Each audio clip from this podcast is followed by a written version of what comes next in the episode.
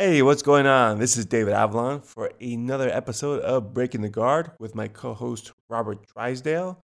We're now on episode number 42, and it's been a while. I know me and Rob have been off the air for a bit. I've been traveling in Florida. He's been busy with his documentary, The Closed Guard. So, uh, but we're going to about to come back to a normal schedule again, going on a weekly basis. So uh, you can look forward to listening to more of us in the near future.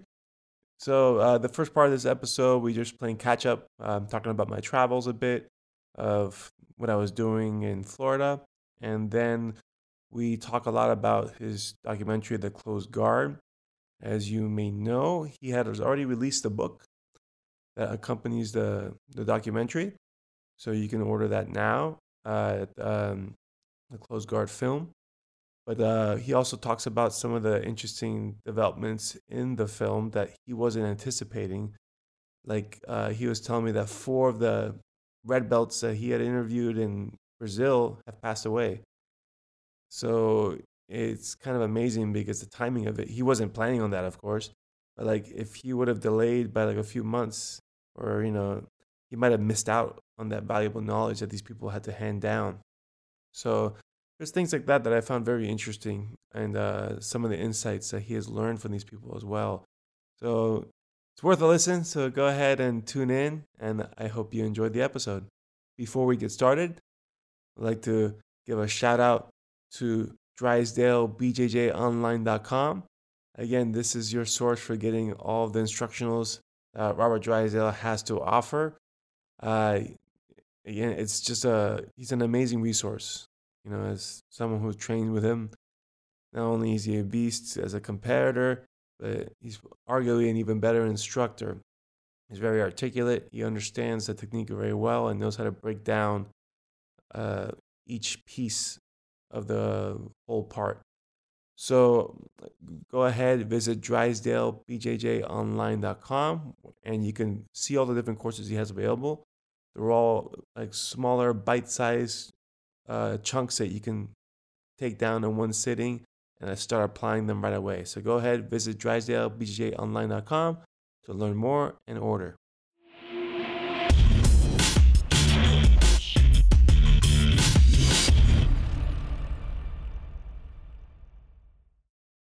Hey, what's going on? This is David Avalon here with my co host Robert Drysdale after a long hiatus. Yes, good to be back. but we're back here again for another episode of Breaking the Guard.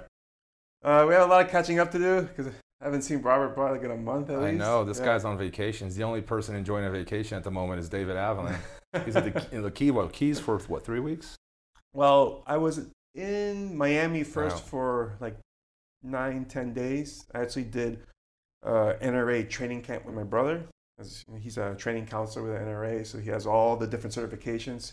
So I actually got my basic pistol, uh, personal protection in the home, personal protection outside the home Mhm. certifications as an instructor. Oh, nice. So yeah, it's a it's a cool course. There's a lot of stuff that you'll learn like doing it. So it's something that I'll probably start doing here as well. So, Nice, know, nice. Here in Nevada, you have to have those three certifications in order to do a concealed carry permit course. You have to do the course to have a concealed carry permit. Well, no, to be able to uh, give people a concealed carry permit. Okay, so you can do that now. I can do that. Now. You now. gonna hook me up or what? well, I have to go now, and I have to submit my curriculum to the sheriff's Well, department. They, So well, to, they, still gotta go. Dave kind of owes me. Like he strategically set up like a, a, a podcast right when he knew he had a truckload of mats coming over. Tactfully, very smart. He's like, "Hey, Rock, can you want to do a a, a podcast 11:30 a.m. sharp?" I get here. It's like, "Oh, by the way, I got some mats coming over. Can you help me carry them?" No, I guess I owe Dave because like there's like a couple a few months ago, like I'm driving down the street, I see a piano on the street, and it has a big sign on it. It says, "I am working. Take me home." you know, I'm like, okay, deal. I had a, I was driving a truck at the time, so I'm like, I'm like two blocks away from your house. I'm like, it's Dave. Hey, Dave, you got a minute? you ran over there. That's a weird coincidence, huh? That It you had super. the truck. I never had. yeah. I sh- my car was at the shop. and Yeah. I had a rental. What happened would happen to be a truck. Like that never happens. You get a truck for a rental. Yeah. But that's what they gave me. And I'm driving down by Dave's house, and there's a piano on the street, and I'm like, perfect. I'm taking it. And uh, that shit was heavy though. yeah, it was. Yeah, and it works perfect. I'm surprised someone would give it away because it's working, you know, perfectly well. But yeah, so I guess we're even. yeah, and now I've been getting well. I so I did the NRA training camp first. That was like a, a week long, and then I went to the Keys, did some scuba diving, and uh, ate out like every night for two weeks. So that was pretty cool. And I've never eaten so many steaks. Good for you, man. I was eating like porterhouses. Like I had two porterhouses, a prime rib, New York strips, filet Beautiful. mignons. Only gained a pound. You didn't? I only gained one pound. Oh, that's not bad. Yeah. Well, meat doesn't put a lot of weight on you because it's such an effort for your body to digest it. Like I always tell these people when they're eating, like people assume that a thousand calories is always equal to a thousand calories, and it's not true. yeah. Because if you eat a, macros, yeah. exactly, if you eat a thousand calories of Oreos versus thousand calories of steak, the Oreos your body absorb very easily without much effort from your digestive tract, right? Because it's just pure sugar. Whereas a steak has a may have the same amount of calories, but it's a lot more work for your body to digest it. So you're absorbing like a smaller amount of those calories. Yeah, it, like I was actually just talking to my girlfriend about it, and essentially, people say like how much protein you should have in one sitting Yeah. because your body can only absorb a certain amount, and it is. It depends on what you mean by the word absorb. Yeah. Your body absorbs all of it. Now, what it uses it for is different Yeah. things. So, like for like muscle synthesis and, and repair, it's somewhere around 30, 40 grams. Again, it depends on how big you are and whatnot. yeah, But genetics, it- all of that. Yeah. Somewhere around there, it will be used for rebuilding muscle. yeah. And then the rest of it is just going to be for energy. Energy. Because there's only so much your body can absorb. But see, like I've heard like conflicting things because like bodybuilders will tell, tell you like X amount of grams of, of of protein per per day or whatever, right? And then I've heard the opposite. Your body can only absorb so much. But again, with the amount of steroids they take and plus the amount how much they work out, I'm sure that changes everything. Like you probably have like a natural threshold of how much your body can absorb.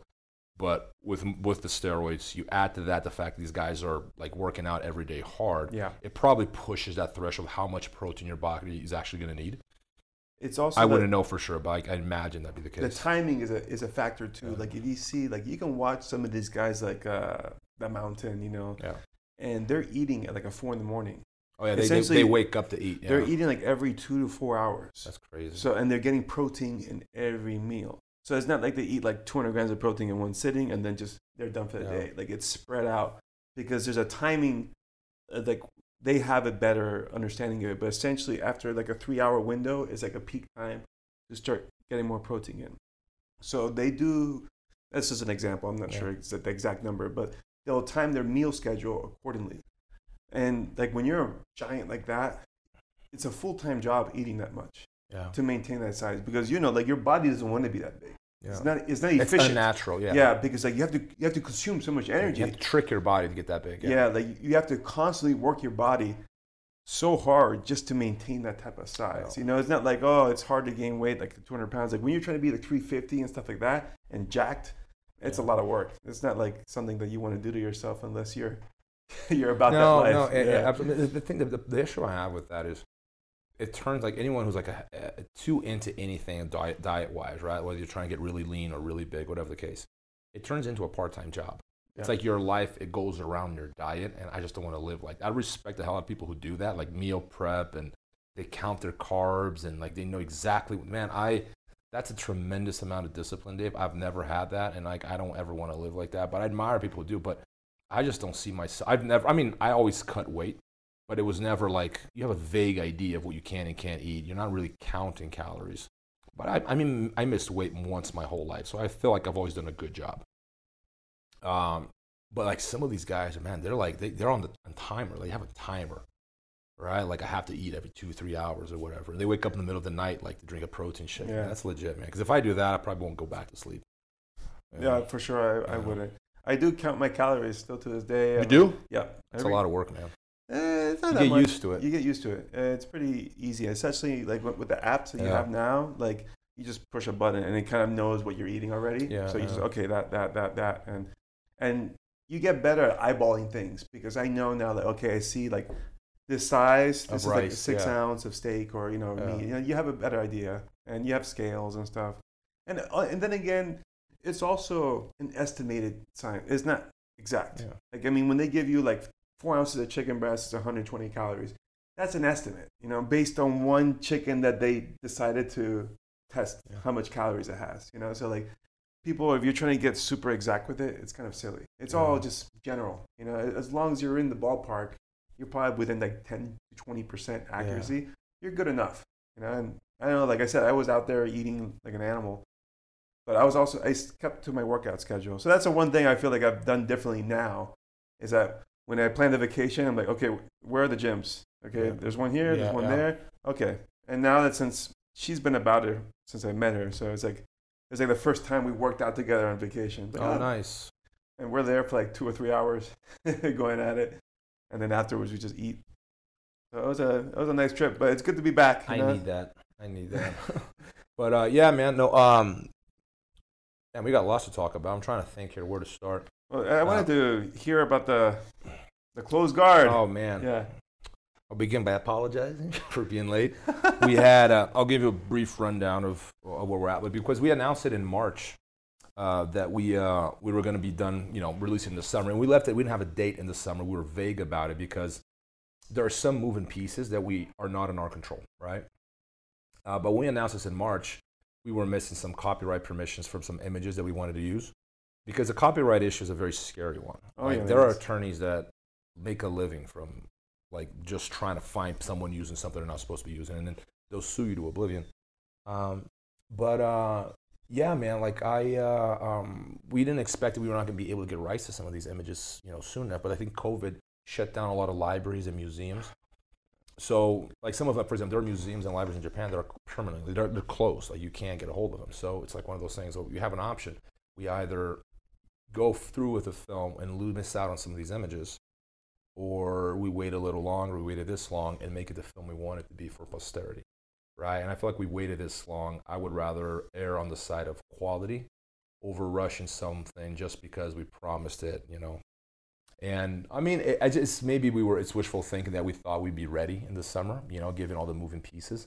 But you know, it is the good news is that it, it is happening. It's not one of those things we're going to quit on. We're very close. We have a f- cut of the film, but the copyright issue, where we're missing some, like we're tweaking some because it's very difficult to f- get the narrative to flow because you have so many different topics and they all overlap. So it's very difficult to create a narrative where you follow you will follow a chronological order, but if you're too chronological, it stops making sense. Yeah. You have to like there's a lot of there's some back and forth going on because you have to talk about the characters. But the characters don't fit chronologically because they are part of the story throughout. So where exactly do they fit? And they begin here, but they have a big moment here. So we can't we can't be too chronological. All right, so it's not always easy to make because we have so many like so many stories that are interrelated. So it's difficult to stick to. Like if, if we were only telling the story of immigration, or only the story of Helio Gracie, or only the story of Mitsuyo Maeda, or only the story of Kodokan, it'd be easy. Yeah. But we're talking about all these things. Yeah, a lot of moving parts, and you, Yes. and you were, I mean, you were in Japan, you were in Brazil, so you, you were all over the place. But I, I don't think anybody's gonna fault you on delaying. It's funny because I saw on Instagram they postponed the ADCC trials in the U.S. Yeah. and people were complaining like, "Oh, you guys need to be more professional." And like, dude, the NFL, the NBA, you know, PFL, UFC, dude, the world economy It- got delayed, and you're gonna, you're gonna fault ADCC for postponing. the? I know, I know. it's, It's- like, it's like, come on, dude. Everybody's been messed up by this, you know. So like, your thing getting delayed, it's, it's most people the are support. I made a I made a post a while ago talking about it, right? Yeah. Most people are supportive. There's like a couple guys like, oh, you guys got no credibility, and there's a part of me that wants to block them. it's like I don't care if you don't watch the film now, but um, you know, it's you got to be diplomatic and like I ask people to understand because a lot of it really isn't in our power. Some of it could be blamed on my lack of experience. Uh, but I would rather, like I said, I'd rather err on the side of doing something that's archival and people will be able to reference 50 years from now. And I think I mentioned this before. I don't think this can be redone because these old masters, these grandmasters, They're all, they're all yeah. dying. We've lost four of them since we've done filming. Oh wow. Four of them have passed away. Just to give you an idea of how we were, man, the timing of this thing was perfect. So you got to meet all the people you were going after. the, the more, I mean, obviously, I mean, had we- this been done 20 years ago, we would have even get- more grandmasters. But the thing, my point is, the first generation of practitioners, they're all dying. So once those are gone, we're going to have the second generation, which is less and less. It goes because it's less and less interesting the closer it gets to where we're at, Yeah. right? So the idea, the further back we can go, the better.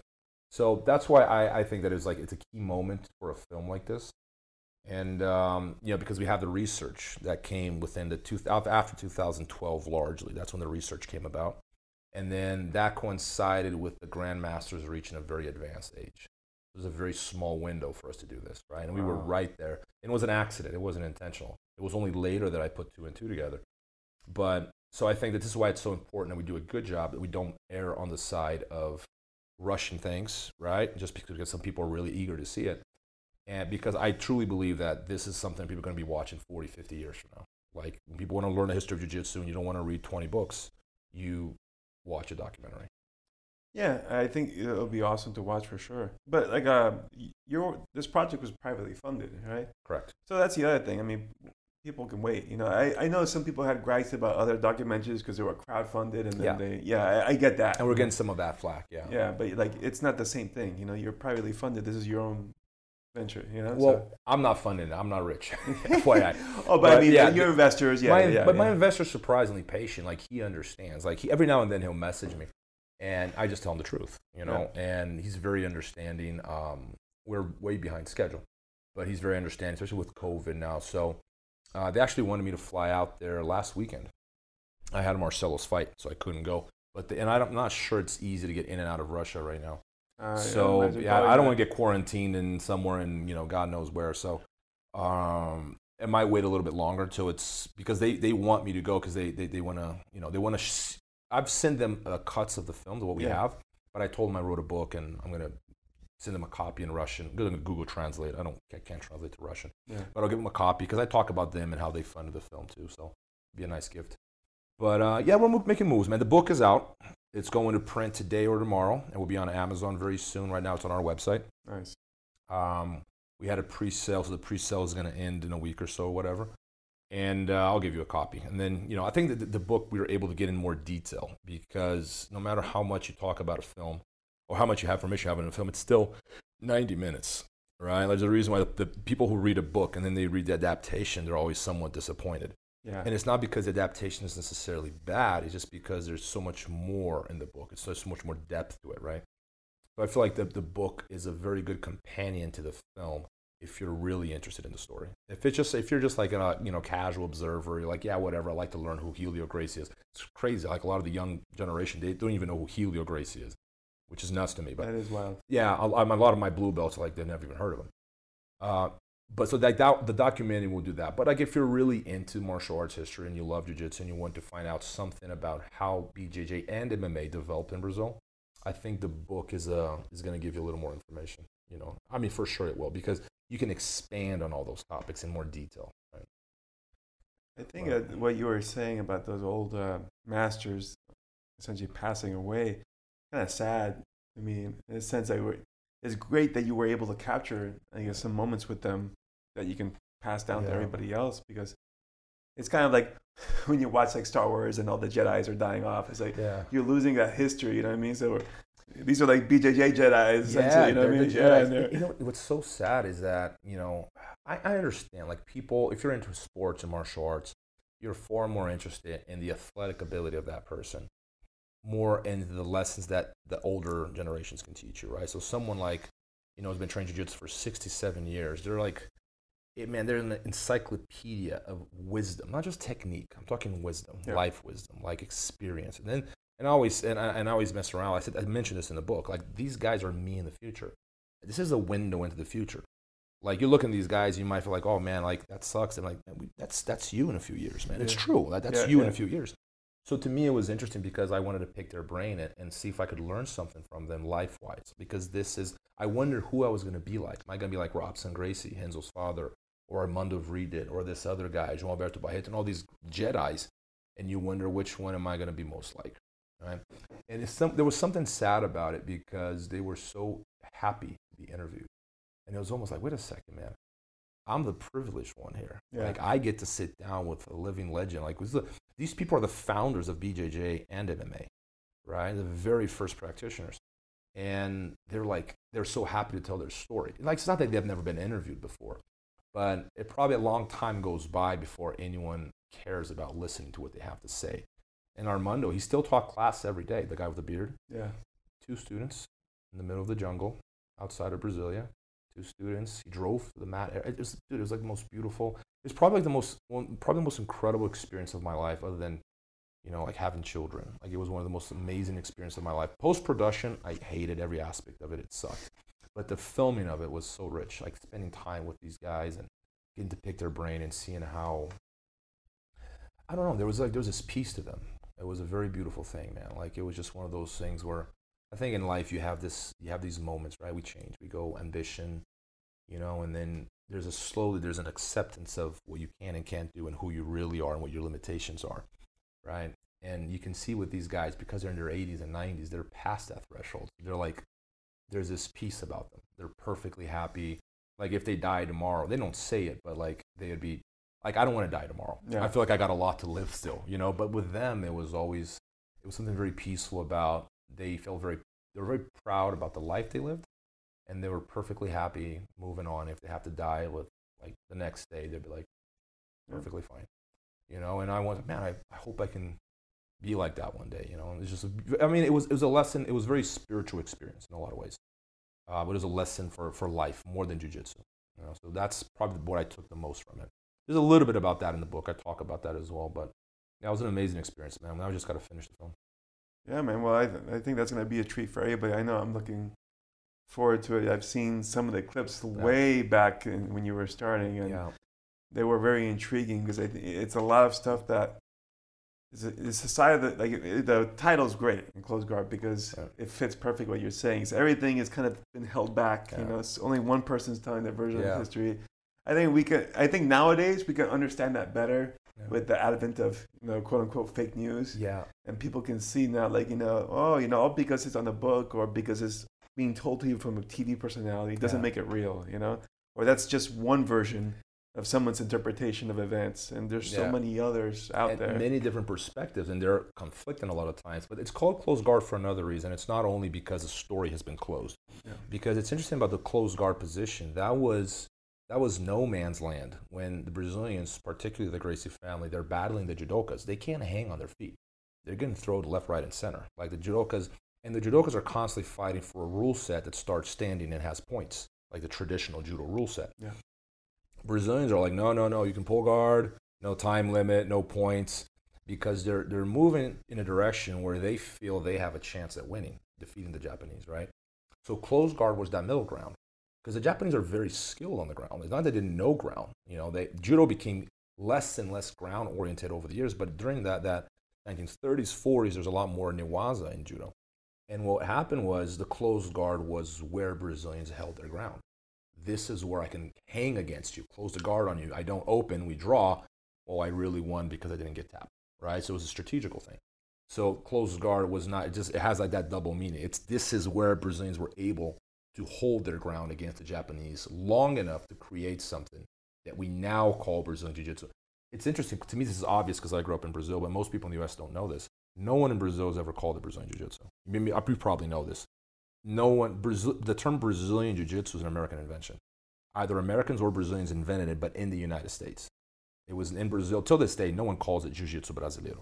Yeah. People just don't call it. I, I refer to it in the book to make a distinction because I in the book I talk about after Royce Gracie, that's when BJJ exists. Before that, it's judo slash jiu-jitsu because that's what they were doing. It was after IBJJF and Royce Gracie that what now we call BJJ came into being because it has to do. it- It's the term is immediately associated with the, the spread of the sport around the world after Royce Gracie right? But um, yeah. So then and then the name of the book is Open and Closed Guard. It's got that double meaning too, you know. But um, yeah, man, it's uh, it's um, it's been it's been great, man. Like a lot. I'm still learning. You know, what I found out recently. You're gonna like this. Hmm. Um, the, there's a, there's there's a, there's a Brazilian uh, research called Elton Silva, and he writes a book on the history of MMA in Brazil, and he's talking about the influence of capoeira in Brazilian jiu-jitsu. And I'm like, Oh. how? At first, I'm like, there's no way. But and when you start paying attention, he's like, he's got a lot of good points. If you watch Royce in the first UFC, how did he approach the clinch? With a stomp. yeah They, that's a, capo- the capoeira then, right, was very different from capoeira now. I didn't know this, but capoeira then had takedowns and ground fighting. The Hmm. capoeira changed a lot in the second half of the, the, the 20th century. It's, it's been it's, it was, it's a change in martial art. But back in the day, in Brazil, in the first half of the 20th century, or like the later half of the, the, the, the 19th century, it was more MMA oriented. It was more street fighting, right? So they had takedowns. In fact, in Brazil, the double leg takedown has a name. It's called Baiana. It's a capoeira move. It's basically a double leg. It's like not as clean as a wrestling double leg, but it's grab the leg, take you down. It's, and in Bra- a lot of Brazilians till this day, they don't say double leg. They don't say morote, morotegari, which is the judo version. okay. They say baiana. It's very common. So the stomp, what's the other one? That technical stand-up we do in the warm-up, that's not judo. That came from capoeira. Yeah, because like capoeira, they have like this whole sequence they would do of kicking on the ground and standing back up if they have to. Oh, So that's where it came from. So you can see even like some of the, the and then he has like a, a whole series of moves that are originally from capoeira from the second half, the first half of the 20th century, that the Gracie Academy incorporated, and it made it into, its way into Brazilian Jiu-Jitsu that way. So it was just very interesting because you wouldn't think that capoeira would have had influenced, you know, Brazilian Jiu-Jitsu, and obviously catch wrestling yeah. because the, the influence of catch wrestling is obvious. Like I said this before, like ar- Brazilians say army loki, they don't say jujigatame Yeah. army loki, leggy loki. They didn't get that from the Japanese. yeah. They yeah. got it from catch wrestlers, right? Traveling in the circus. So there's there's clearly more influences in Brazilian Jiu-Jitsu than only judo. Right? Yeah, I think you, and, that's probably covered also, but the judo also got from catch wrestling too, from what I understood. Is that right? But, but- From Western wrestling. yeah, So judo, it's funny because in my head, judo was something that you know built on an ancient tradition that is much older than Western influence. yeah, and judo really is a, a hybrid of what, a, a Japanese traditions, like the two styles that Jigoro Kano practiced, the two ryus, and then you know sumo as well, but also Western wrestling. We borrowed a lot, even like the the point system, like pinning the guy on the ground kind of thing. They got that from wrestling. So it was in fact wrestling that I always thought that wrestling, for some reason, I had that wrestlers had taken the kataguruma and made it the fireman's carry. right. But it's in fact the other way around. So a lot of the throws from wrestling were absorbed into judo.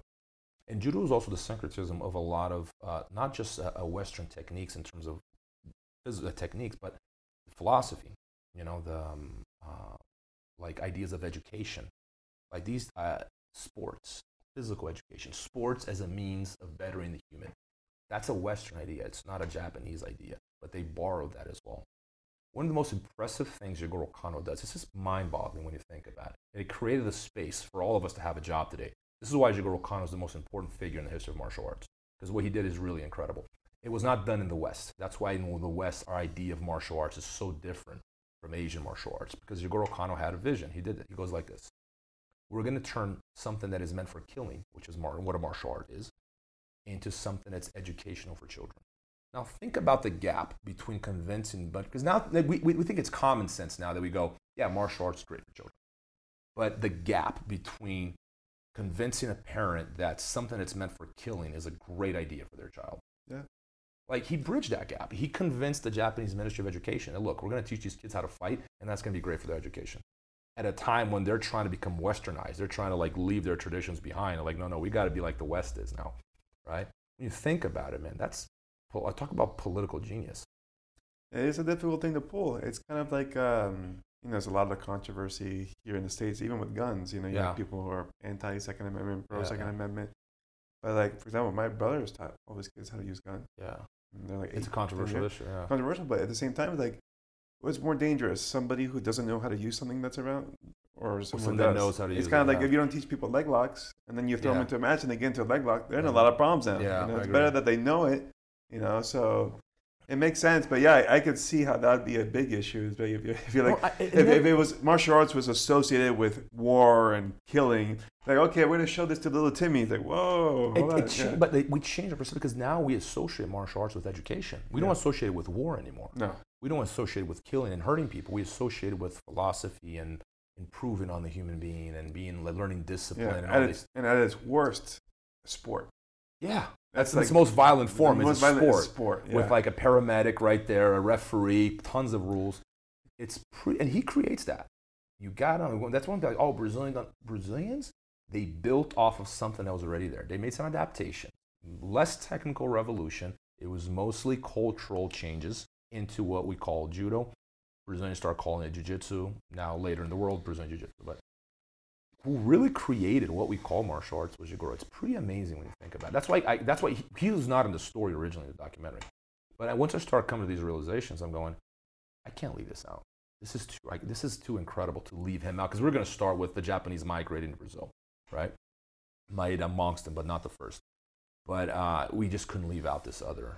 But then they got too broad. That's the other problem. So they got too big. So like, oh, what do we leave out now? So that's those some of the, the reasons why you know the, the, film's been held back. But um, yeah, with the, the, um, the other thing I was going to talk about, this is one of those things I didn't come to the realization until very very recently, and I wish I'd come to this conclusion earlier on, is that Mitsuyo Maeda, Conde Koma, has always been at the center of the story. There's no good reason for him to be at the center of the story. It's just that he always has been, so no one questions it. But when you think about it, he didn't do much. He's retired when he goes to Brazil. He doesn't have a lot of students. He hands off his class. He teaches some classes. He trains some Brazilians, and he kind of like takes a step back. That's the extent of his relationship to martial arts in Brazil. But he was famous. So his biggest contribution to, and like people don't like, it's not a very popular position. But I believe that his biggest contribution to martial arts, jiu-jitsu, MMA, whatever, was that he lend his name, unwillingly, he lend his name to all these Brazilians who lack credibility. They had zero credibility. In the middle of the Jap- tons of Japanese immigrants coming over, what Brazilian is going to have credibility? If you want to learn martial arts, who are you going to learn it from? It's kind of like an American trying to teach jiu-jitsu. We were talking about that with Keenan, the Keenan podcast. Yeah. yeah. Like Americans are immediately at a disadvantage because if you have a Brazilian accent, it doesn't matter how good you are most of your clientele is going to presume that the Brazilian is better at jiu-jitsu. Right, saying Thai guy, American guy teaching Thai, or a Thai teaching Thai boxing. Yeah, yeah. Immediately, people think, oh, clearly the guy from Thailand knows more. And the same thing was happening in Brazil. Everyone presumed that the Japanese knew more. So how do these how do these Brazilians gain credibility? Well, they have to associate themselves with the biggest name in the industry, which was Mitsuyo Maeda. So everyone's using his name, not just Carlos. Everyone's using his name. Whether how much they train with him, if they train with him at all, is a different story. But that was his biggest contribution.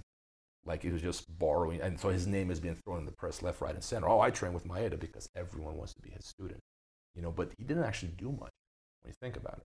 You know? Interesting. Yeah. Power celebrity. yeah, and the power is exactly what it was, man. Because everyone knew who he was. He was a celebrity in the in the, in the Japanese community. Well, it seems like it's something that's still leveraged to this day. Like if you look at popular names like Gracie Jiu Jitsu, yeah. you know, like just by throwing that Gracie Jiu Jitsu oh, name, huge. It gives like I know when I was in West Virginia, one of the martial artists there, I think at the time he was like a blue belt, like Gracie Jiu Jitsu, and yeah. that was like the biggest school in the area. but just because that name recognition is very strong. Oh, but I huge. wonder now, like as time goes on, the Gracie name is probably going to start fading away a little bit as far as because it's no longer as big oh. in like uh, in the news. Because before we had Royce Gracie and yeah. yeah, Renzo, and they were at the forefront of MMA and the UFC and in Pride. But you know, now I think you have Neiman Gracie and Kron, it's, it's but it's not yeah. it's not the same. You know, they're not the yeah. standout stars like that, that they used to be. Yeah. So like, I know you, you might tell someone, oh, you know, like Royce Gracie, they'll be like, who? I was yeah. like, oh god damn it. I know you have to explain that. So it's crazy to explain that. But like it just like I think that 10, 15 years ago, just by having that surname, you would probably increase like fifty to a thousand, a hundred thousand dollars. Oh, for sure. on your purse just by having that last name. And pride just by being like your purse is already double. I know, like when I actually grappled uh, yeah.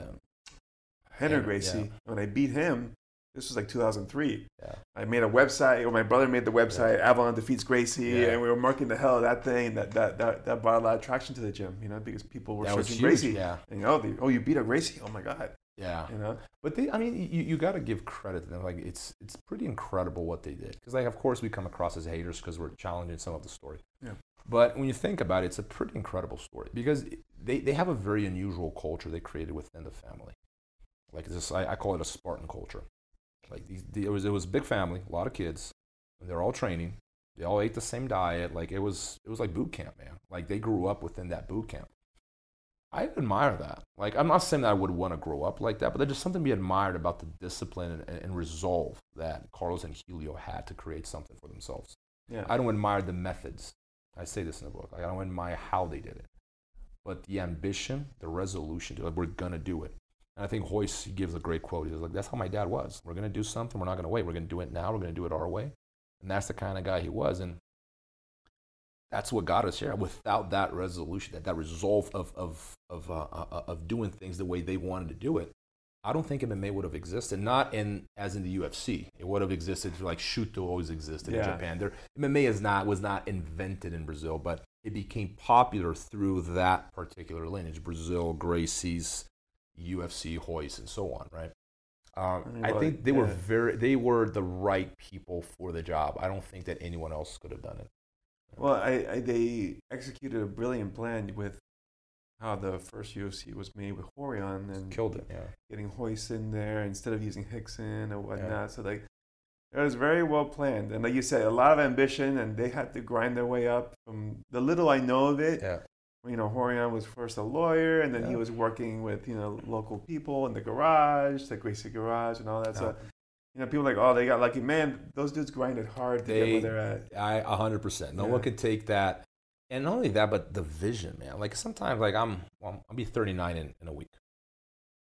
I mean, sometimes I'm like, I'd be like, like, it's there's not. You know what I'm saying, like, I've there have been moments in my life, Dave, where I'm like, I know exactly, you know, where to go. It's just, you know, when I was competition mode. Yeah, I was in my life, like I see a lot more options. It's like, okay, I'm gonna do this and that. But you know, with them, there's a, there's a theme. Not all family members, it's a big family, obviously, but like a lot of the ones we know of, at least, because they stuck to it.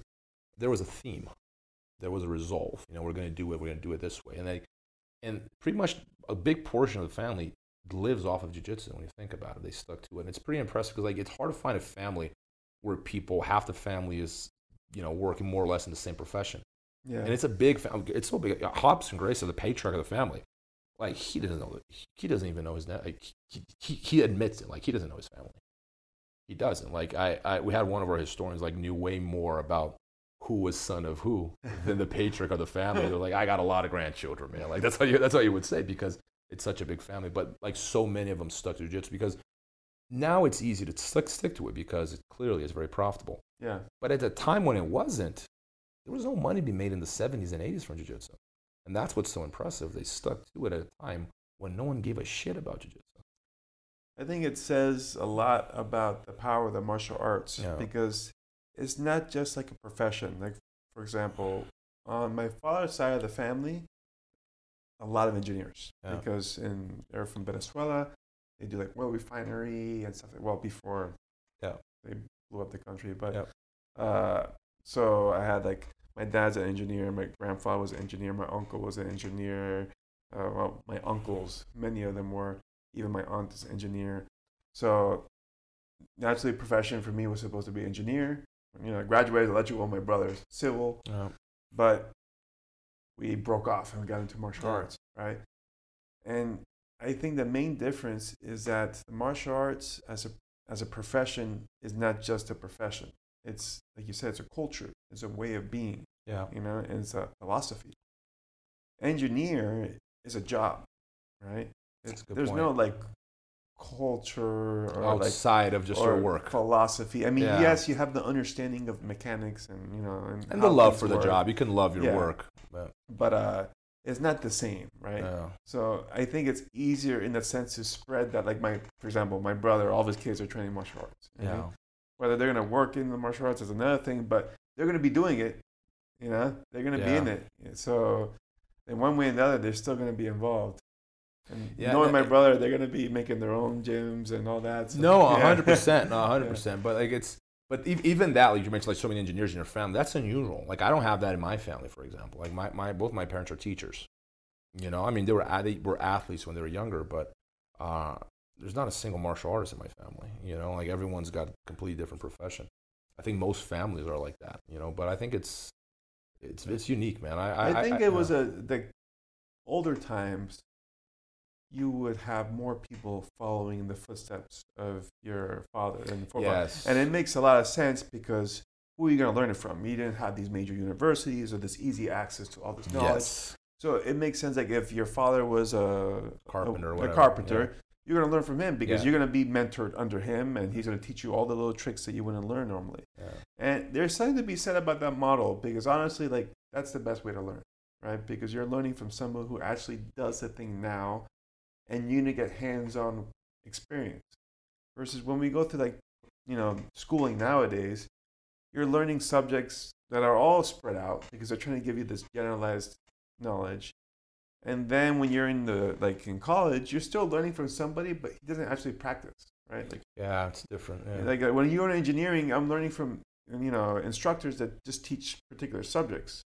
It's questionable whether they even worked in the field. You know what I mean? So, uh, I don't know. I like that mentorship model better because, for example, the marketing knowledge that I learned was from a mentorship model. I learned it from my brother and from Lloyd Irvin. Mm. You know, and that is what I'm been able to Yeah. make my living from. Yeah. You know, I graduated from engineering, but I did like nine months and then And there's out. something like that we- that's been lost because at the same time, you know, building off of what you're saying is that we've gotten more freedom because now the internet, information universities have given us the freedom to choose our, to some extent, not complete, but we can mostly choose our professions, right? You know, 500 years ago, that was not a choice. If your dad was a, you know, blacksmith, that's what you're going to Yeah. do. But there's something that's been lost too because I think there was a bond that is created between a parent and a child when you're teaching them something that you know well. Like you know there's something very special like me teaching like you know, sometimes i'll teach my daughter's privates. Something very special there man. It's a bond because it's not just a profession that you love but you're sharing your passion with the person you love the most in the whole world.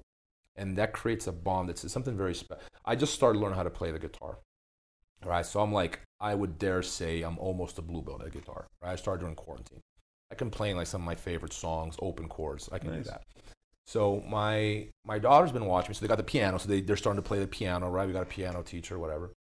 And uh, but now I got them a little tiny guitar, like one of those like modified little baby like kid Yeah. guitars. So eh, they're gonna get it. They, I get them tomorrow. So they're gonna they have one because if you never know if it's gonna sit in the garage forever. So if they're really into it, I'll buy a second one.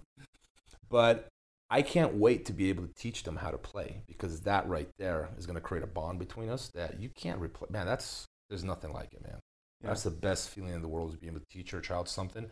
And if you can bond with that, and if they like it, and you have that bond, whether it's jujitsu or guitar or blacksmith, whatever, man, that's something very unique. And I think we lost that because we become so independent. You know, our children are so independent. People have become so independent. There's so many options that some of that bond between parent and child is kind of like, all right, bro, you're 18, go. yeah. Doing what, Dad? I don't know. Figure it out. Yeah. That's kind of how it is. And I'm saying that is I'm not saying that the other way is way better, but I'm saying that we've gained some things and then we've lost others with the modern world. That For sure. sense. Yeah, and, and I'm not like totally crapping on the current educational model because you might. Oh, we fi- can crap on it, man. Like Yeah. let's face it, it's, it's yeah, failing. but, but there, there, there, there's some good things about it, but overall, like I would like the mentorship model better. But it doesn't necessarily mean that I have to be mentored by my dad or by my mom, yes. because you might just end up where you don't really don't like that. You know, like Uh, if my dad was an engineer and I'm just not a math guy, you can't really get into engineering if you're not into Yeah. math. And some people they just don't got it, and it's not like a fault of them. It's just what it's, it is. What it is. It's So- their mind. but yeah. I feel like that you should mentor under somebody else. You know what I mean? But I do think like like you're saying that ideally in a parent and uh, child that there should be something they both have in common that they can jam to. You know, Yeah. whether it's music or it's It's art anything, or anything. yeah. anything. It breaks my heart when I see like parents that don't have anything to bond their kid. I, I'm like, man, that'd be. What are you doing? Just feeding them? Yeah. like congratulations that's great you know but but that's kind of how I feel like some parents got i'm not not to shit on people yeah. but they, they think their job is like okay breathing good pooping peeing eating sleeping good like wait a second man like you're supposed to teach them Yeah, it's pretty much. it's, it's not just feeding them like there's a lot more involved man you got they're, they're about to face the world and what i do is like i try to like the lessons that i've learned in life Yeah. like i kind of had to learn the hard way man like hanging my head against the wall like okay this doesn't work let's try this way right I try to teach my kids those lessons. Like, okay, you don't make the same mistakes daddy making. This is how it is. And you're going to try this way. I'm telling you right now, it doesn't work. This is what you got to do. You'd be surprised, man. They listen. To get my seven year old daughter off her iPad is not easy. But when I start giving her life advice, you'd be surprised, man. They, boom, they lock their eyes on you. They're listening because it's like they're ready for that relationship. It's like it's their, their children are naturally programmed to um, listen to their parents and trust their parents. If you tell them two plus two equals five and you keep saying that, kids will believe you, man. Like they, they'll believe anything you say. You have to take advantage of that and use that as a you know something positive. Like give your experience to them, create those bonds because that's that's what they expect. It's almost like they're expecting that of parents. I feel like, and I think a lot of like I'm not saying I'm perfect. You know, everyone's flawed, but we're we've lost a lot of that. A lot of times, like okay, go on your iPad, forget it. You know, just you leave me alone so I can watch my TV show, and you can go on your iPad. You know, but there's not a lot of you know real interaction, quality time between parent and child. I feel like in the modern world.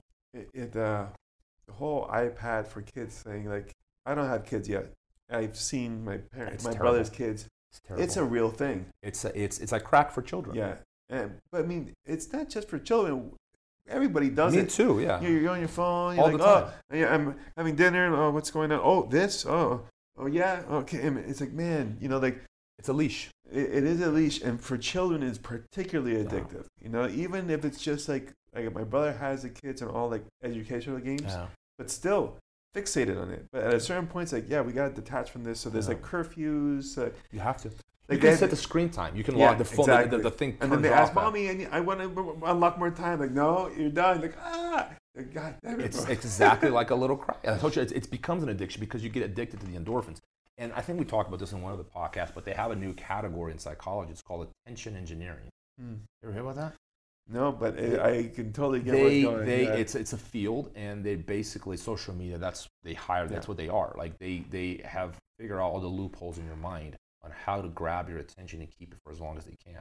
Everything from sound volume to the font, color of the font, how you edit videos, like all of that plays a role in how they grab and hold on to your attention. So imagine game developers at the level of, you know, EA Sports or whatever, like these huge companies with billions of dollars for a budget. You know, they man, they got it down with science. Manipulating a four-year-old, it's a piece of cake, yeah. No, right? And there's a lot of that going on, and I mean, I'm guilty of it too. Like I'm on my phone all the time. But I, I think that you know we would all do well taking a step back from that. I'm not leaving it alone. I like my phone. Don't get me wrong, but like taking a step back. For sure. That uh, I think I thought we talked about this before, but there's an episode of South Park that essentially goes over the whole model of how you make a game addictive. Yeah. And it was funny because it was making fun that Canadian government used the game to fund their government or whatever. yeah, yeah. But it essentially talks about that, you know, uh, attention engineering. yeah, yeah. But it is a real thing, and I think like children are susceptible, or Yes. more susceptible than anything Yeah. because their brains are ready to receive. Yeah. You know what I mean? So they'll soak up everything, whether it's books or videos or games or whatever. Yeah. And it's kind of like I can get so much knowledge fast here, and you just want me to like sit down and you know read a book or something. It's like It's an effort. Yeah, It's it's a quick reward. yeah, I, I, and and I, I don't know. I think I mentioned this in one of the podcasts. It might have been here. I can't remember. But like, it's you know, in prehistory, you, you kill an animal, you're the hero of the village for weeks. You Yeah. kill like you're like yes, we got meat. You know, for that, you're, it's a big deal, man. Like yeah. I've never bow hunted, but I imagine with a prehistoric bow or a spear, it would be mad with a, with a compound bow. It, I I'm pretty sure it's hard. Imagine at, back in the day, it's a huge achievement. yeah. Imagine how that made you feel. You feel good. You don't want to Yeah. do it again. You want to. You want that feeling of feeling like a superhero in the village when you go back, right? For example, all right. And, and, and with a video game, you get that reward by pressing.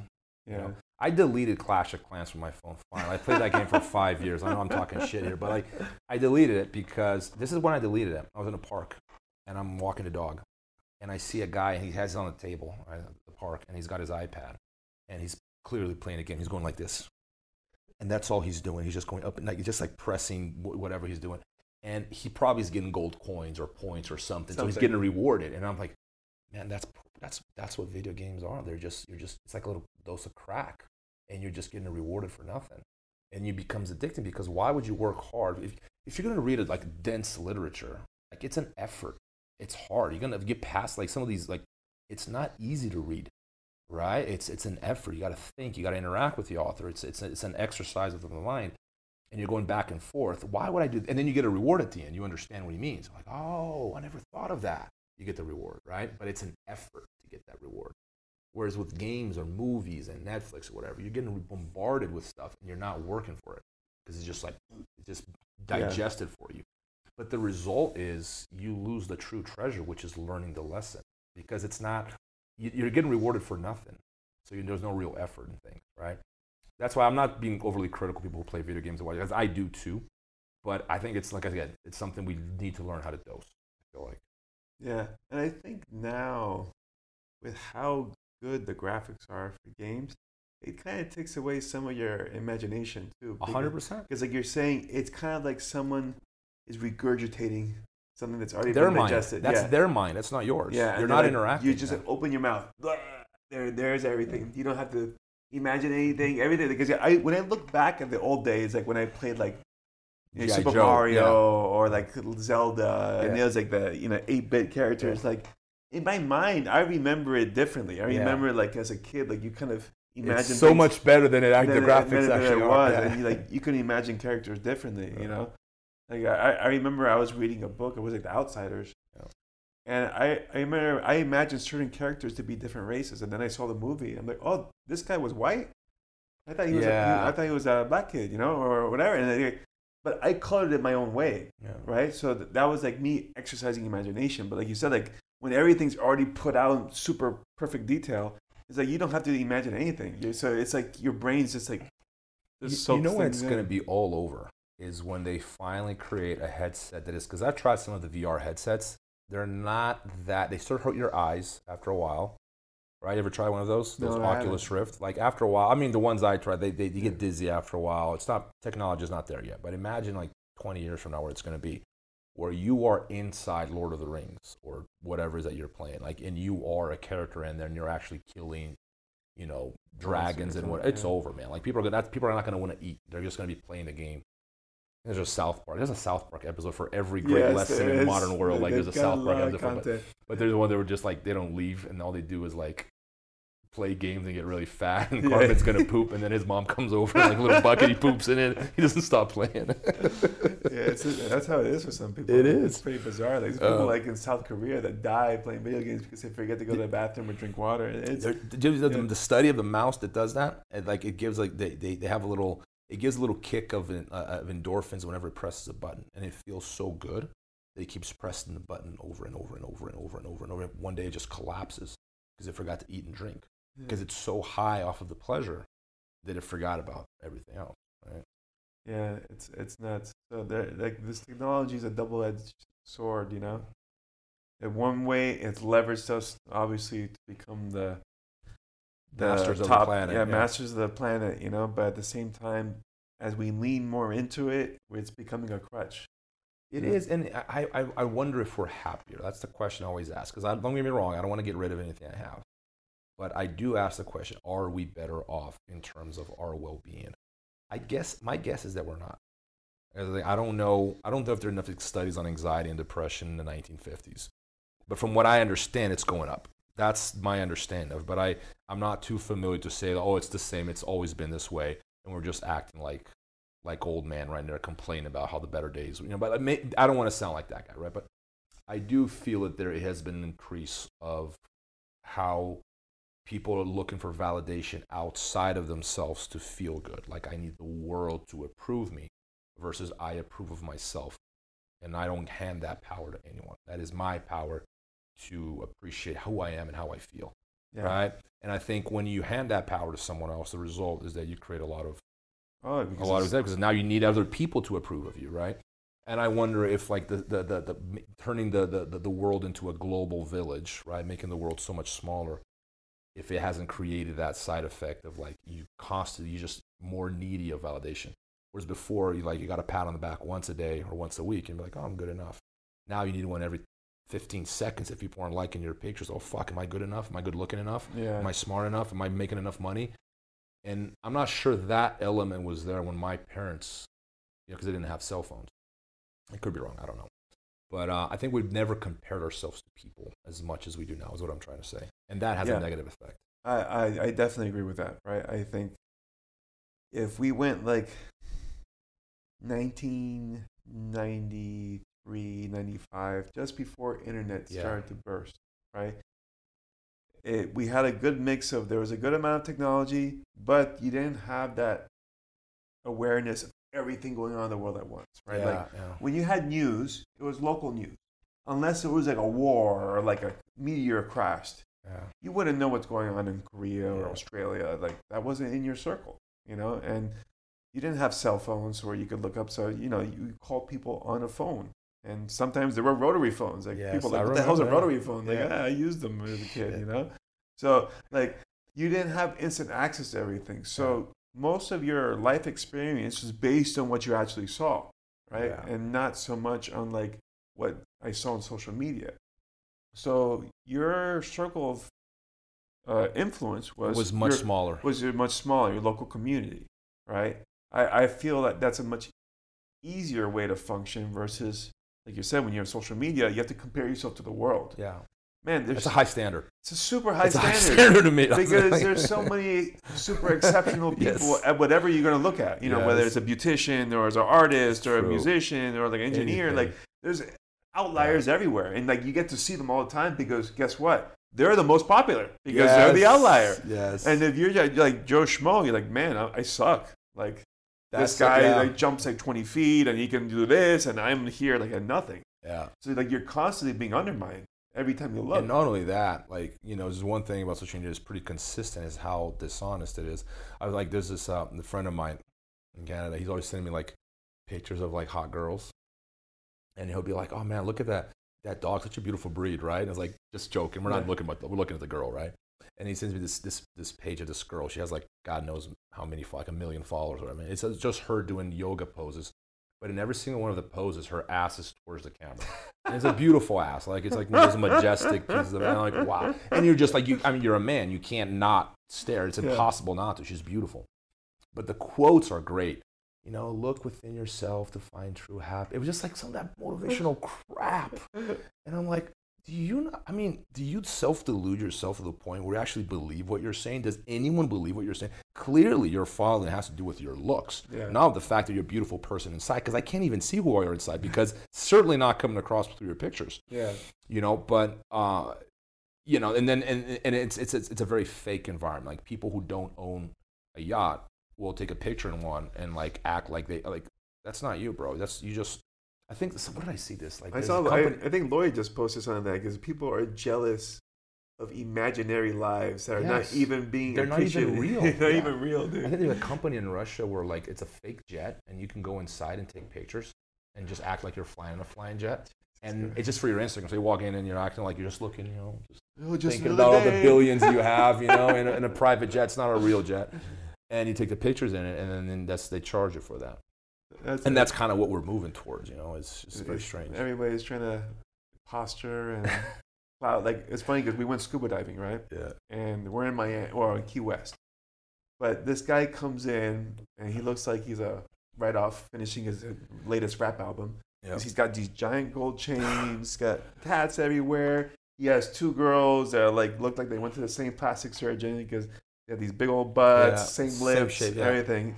And they're all going scuba diving. And he's scuba diving with, or he, he was like snorkeling, or they had like a hybrid for like He beginners. took the chains off to scuba dive, No. otherwise he'd sink. he had the chains on, and he's like, crazy. "What are you doing?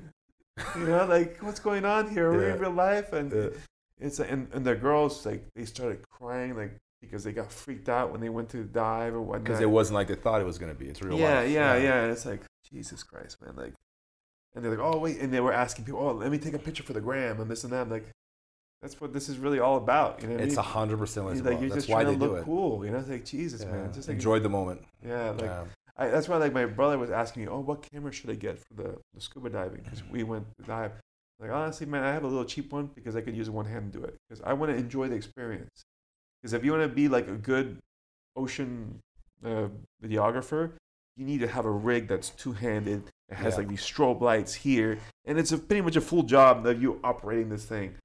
Now I'm not diving, right? Now you're filming. now I'm filming. Yes. Right. Like, I came to dive. Right. You know, like I I take like selfies and stupid little pictures. of course, yeah. Just like for whatever, you know. Be but that's like five seconds of a sixty minute dive. yeah. Right. I want to dive more than anything. You know. And the more stuff you put in, stuff like just get something like your GoPro. You know, mount it on your head and you're good. That's yeah. You can Yeah. forget about You it. You can yeah. forget about it and just Yeah. enjoy the actual experience of it because it's a it's a really good thing to disconnect from. And there's no phones underwater, so it's great. It's beautiful. That's one reason I like flying because I fly so much, and everyone's like, "Ron, I kind of don't know how you do it." I'm like, I kind of like it, and then I was like, "Why?" Because like, I don't get, I get, I, my, I'm on airplane mode on the flight, so I actually read without being interrupted. No one interrupts me. All right, that's one of my biggest peas in life. I was like, I get interrupted all the time with my phone, and I mean, it's work, so I, Yeah. I have to do. I don't mind, but it happens so much. It's hard for me to focus. Like writing the, the, the book was an unusual experience for me because I would make a point of putting my phone like upstairs and I'd be downstairs. So like, I, there's no way I can check it because if it's next to you, you're gonna check. Yeah. So I have to have my phone far away from me, and I'll take like for the next four hours, I'm just gonna type, and that's how I got it done relatively quickly because I wasn't being interrupted all the time. So it made me think that I want to just have like an automated response on my text messages and whatever. It's like, hey man, here's my email. You know, because I think I'd free up my time so much if I weren't on my phone. Because we, we it does, you know, really, you know, become like a leash. Yeah, I told you, no BS time management. Dan Kennedy. Eh? That- I know you told we had this. I I, I, I know. I, I gotta start reading some of these. I end up like reading the same stuff over and over, but I gotta still like, especially the time management thing would, would be very helpful. for, for I you, need for that. the the phone, like if I'm gonna sit down and write something or do some creative work, where you know how it is, if Yeah. you get interrupted, your flow is gone, right? done, done. Yeah. It takes like thirty minutes to get it back. To get it back, so you you got killed, right? So if I'm gonna do something like that, phone on mute, and just put it face down away so I can't see the screen light up or anything, and then you just do like a four-hour block or two, hour, whatever your time is, you know, like Yeah. depends on how long you can go. And then afterwards, okay, turn it on and then check your things. Like we've been conditioned so much that when you hear ding, Oh yeah, it's conditioning. because you like you know there's an endorphin that goes, oh, what did someone like something? Oh, Yeah, sweet, yeah. you know.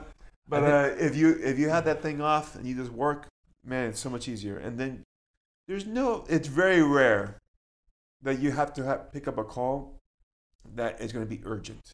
Yeah. Where when I mean urgent to me, It's is one out of it's a twenty. That's it's like, a life or death situation. Yeah, that's never. Yeah, That's never yeah, right. So everything else Can wait. can wait, right? There's very rare, like I haven't happened to me, you know, knock on wood, that I've had a life or death situation that needed to be addressed immediately, right?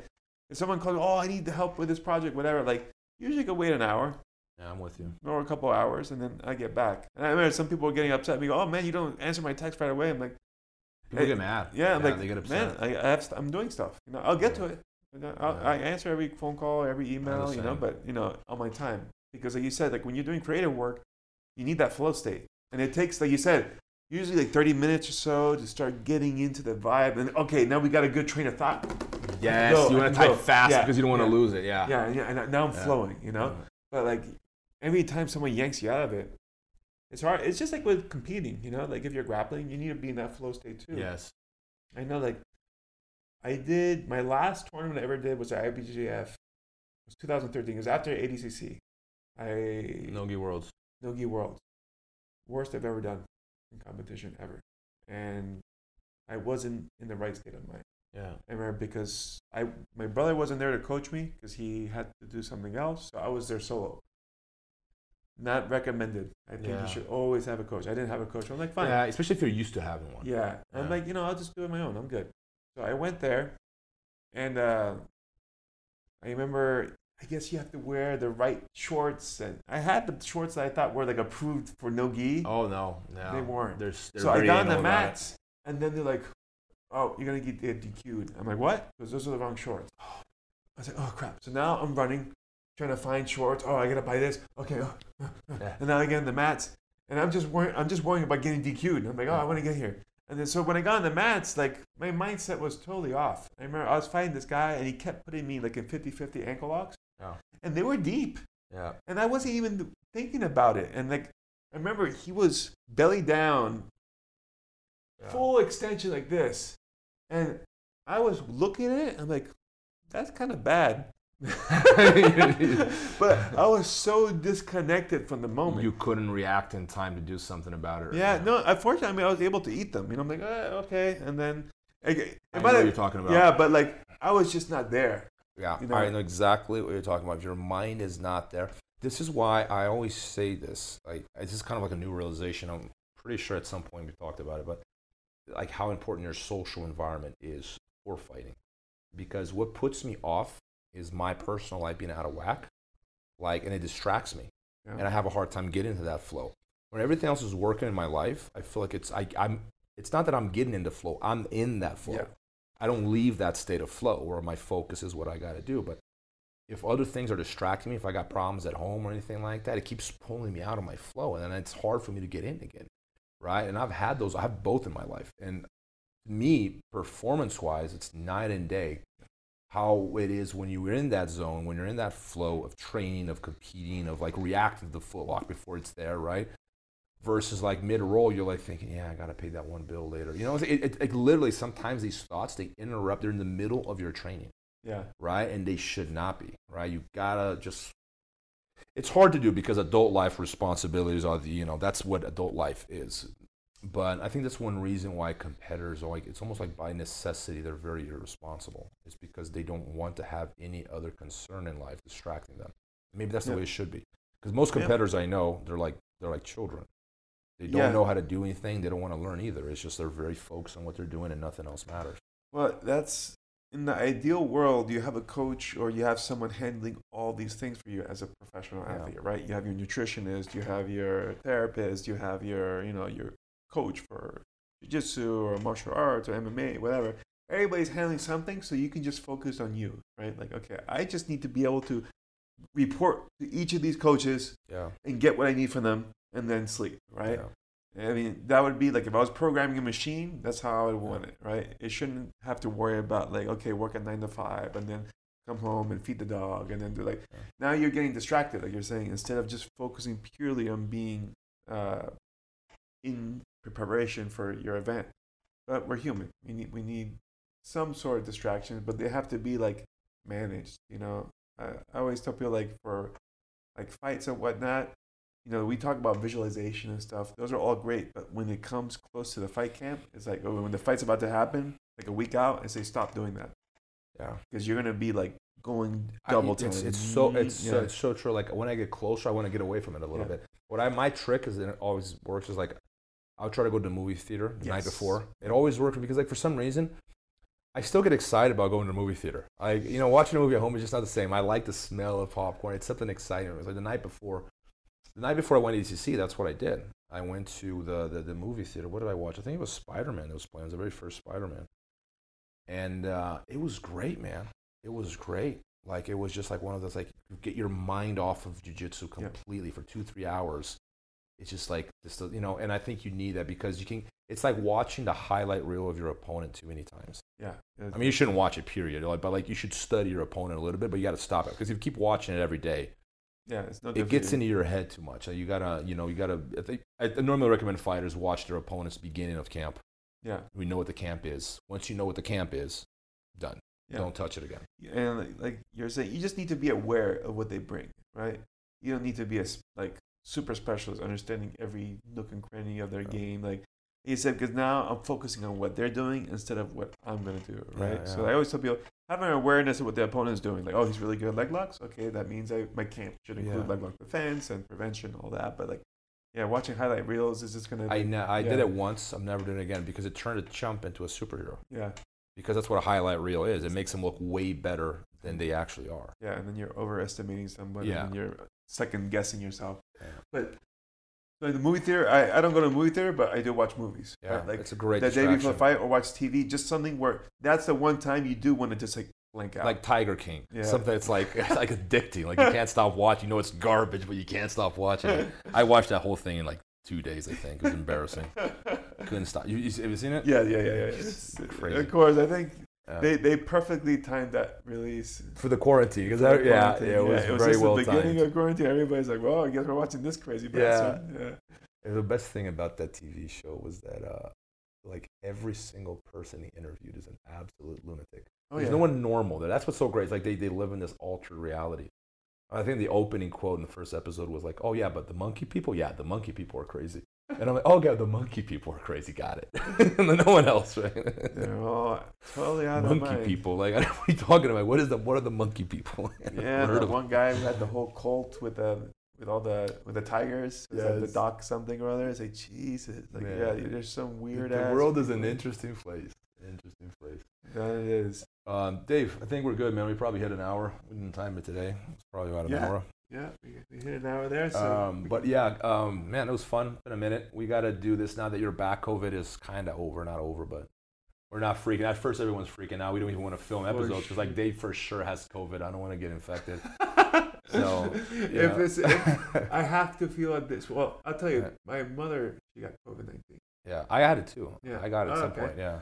She but she had a bad. She went to the hospital. Oh. They had her in isolation for like three weeks. But uh, she also had three major comorbidities.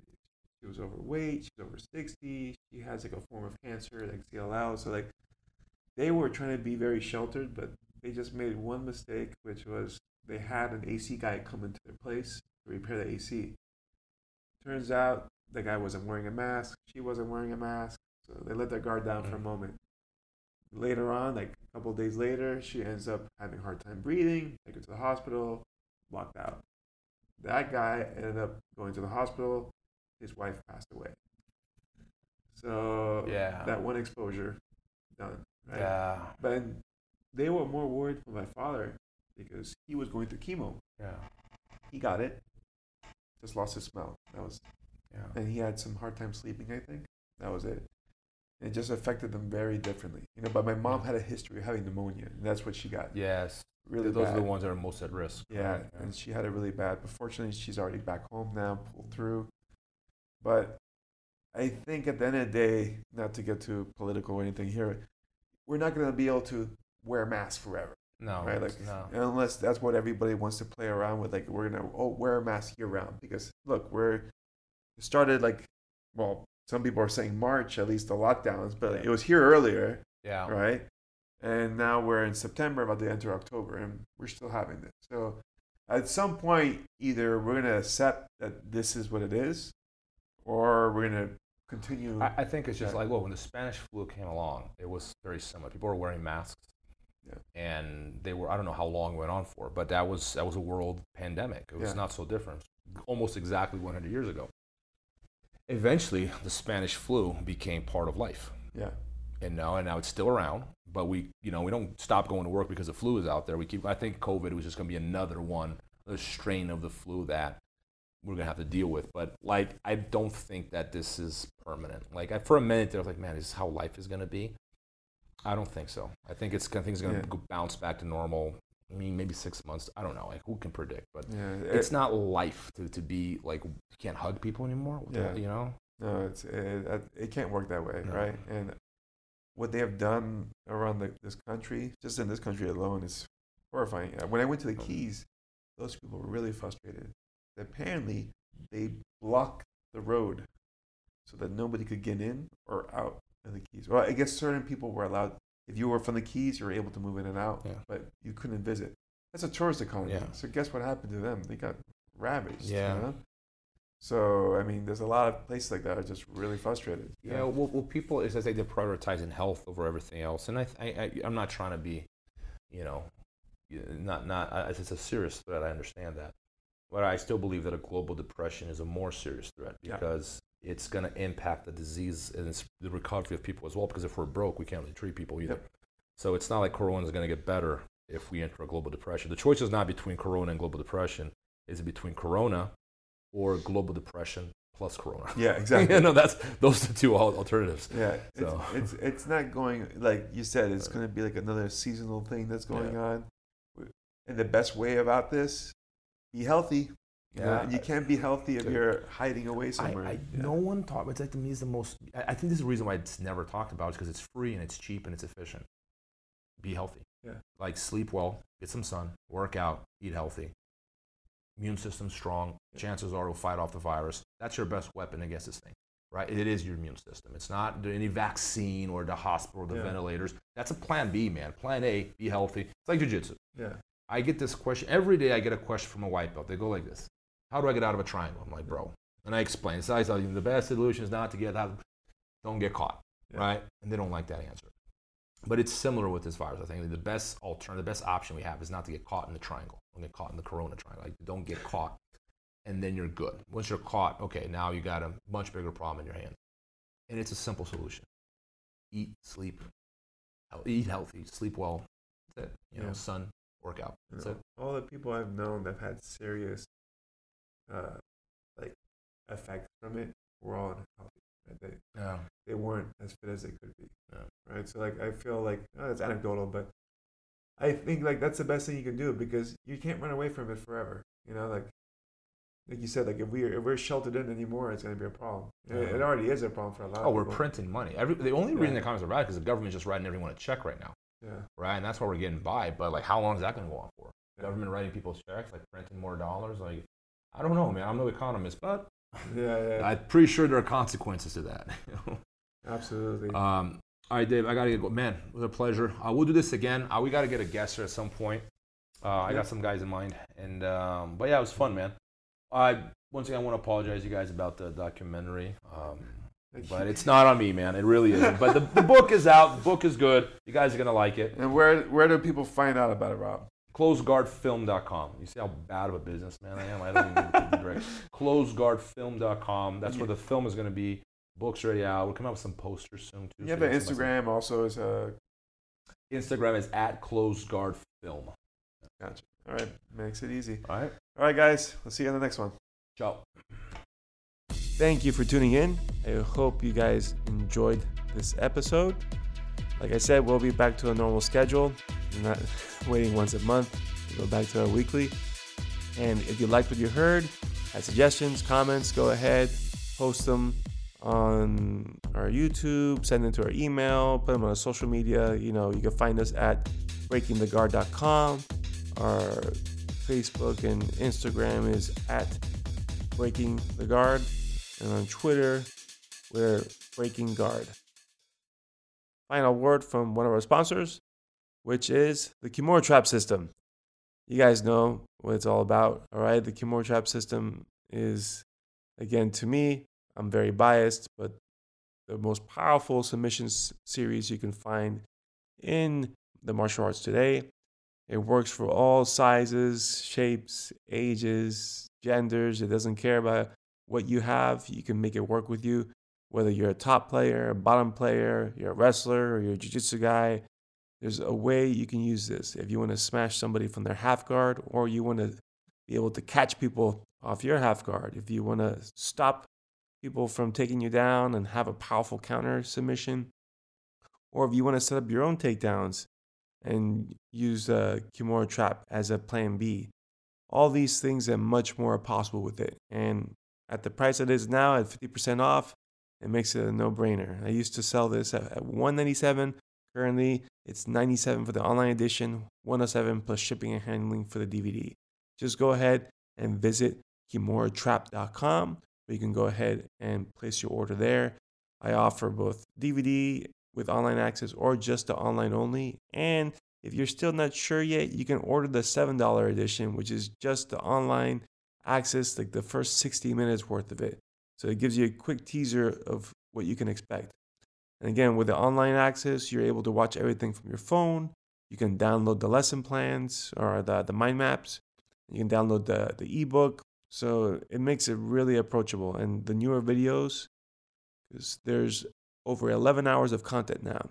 The original DVD set was about four and a half hours long.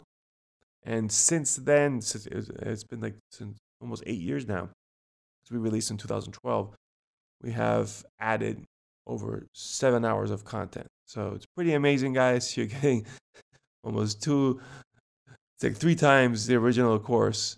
All right. And these extra videos are sometimes just updates that I've made based on observations and, you know, trial and error that I've added to techniques to make them more efficient. Sometimes they're just videos of me teaching in seminars or classes or private lessons. Like I have a private lesson I'm doing with Frank Mir on there. So you guys get to see different angles, different questions people ask. I think this all just helps you be able to learn uh, and really get the technique down. So go ahead, visit kimuratrap.com to learn more and place your order today.